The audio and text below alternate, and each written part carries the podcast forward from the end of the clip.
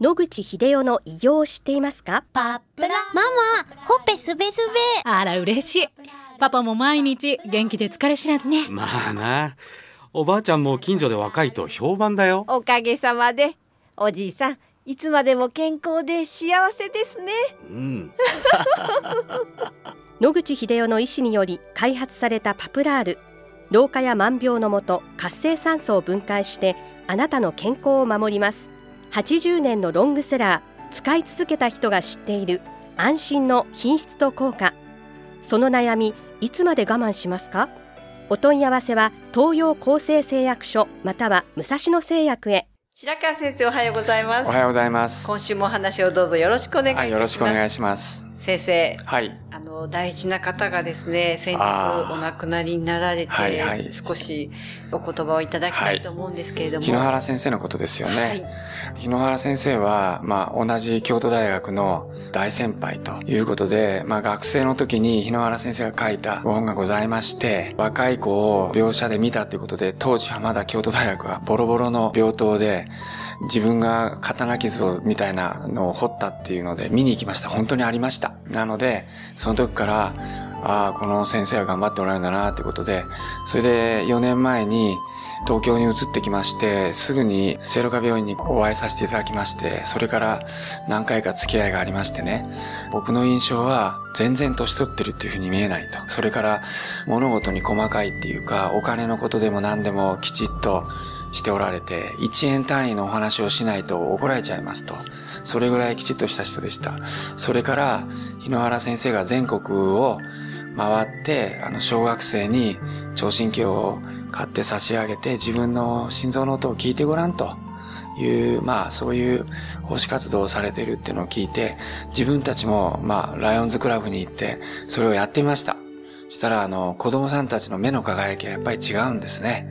だから今もその活動は続けさせていただいてるんですけど、ね、瀬戸内寂奏日野原茂明200歳コンビっていうのが、この世からいなくなったのはとても残念ですね。うん。惜しい人を亡くしたと思います。はい。はい。あの、日野原先生は、生活習慣病という言葉を作られたとお聞きしていますが、はい。えーとですね、私、大阪大学にいた時代、平成3年に厚生労働省が作っている公衆衛生審議会というのがありまして、そこで前、成人病という名前だった病気名を生活習慣病に変えるということを決定したわけです。その時に、まあ我々阪大のグループは、生活習慣をどのように病気の発症に効いてるかのデータを提出して、それを下支えしたと。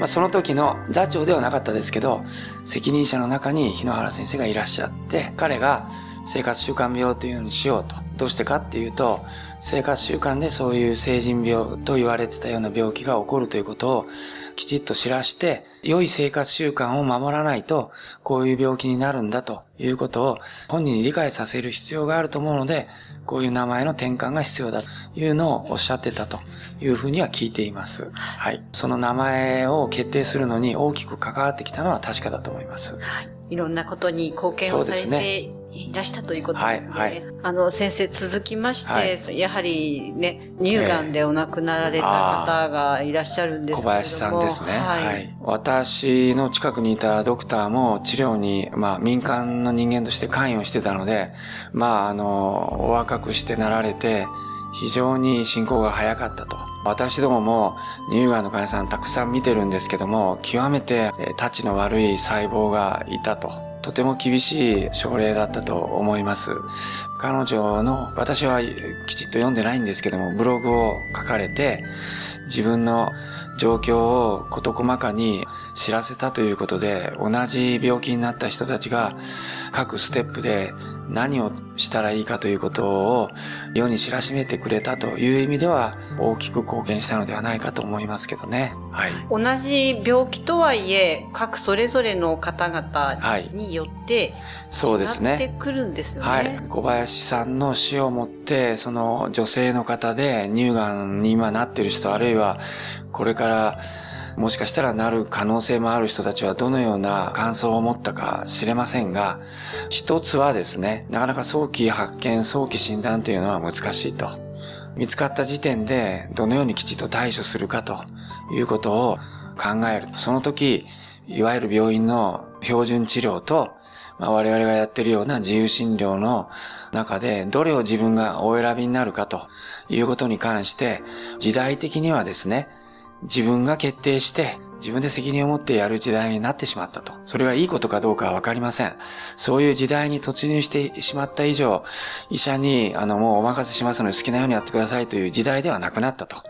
ですので、そういうのに備えて自分はどうしたらいいか、やはり普段、いろんなセミナーに出たり、本を買ったりして、自分で勉強しておかれるというのが、第2、第3の小林さんを防いでいくということになるんじゃないかなと私は思いましたけどね。はい。はい、先生、以前の放送の中でも、はい、慌てないということをおっしゃっていました。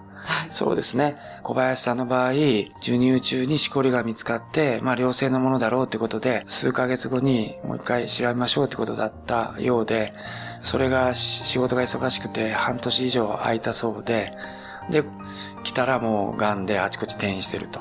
おそらくオフサイトもかなりパニックになったんだと思います。で、その後の処置を見ると、それが正しかったのかどうかよくわかりません。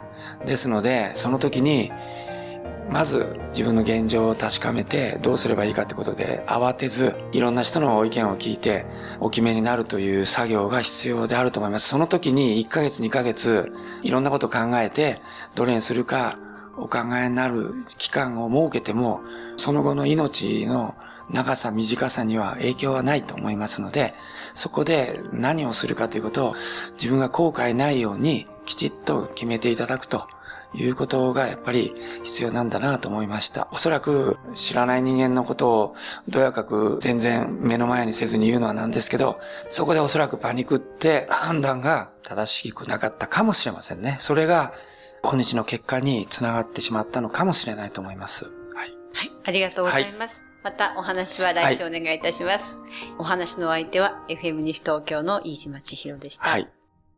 諦めないで、末期がん。遺伝子治療、免疫細胞療法、温熱治療。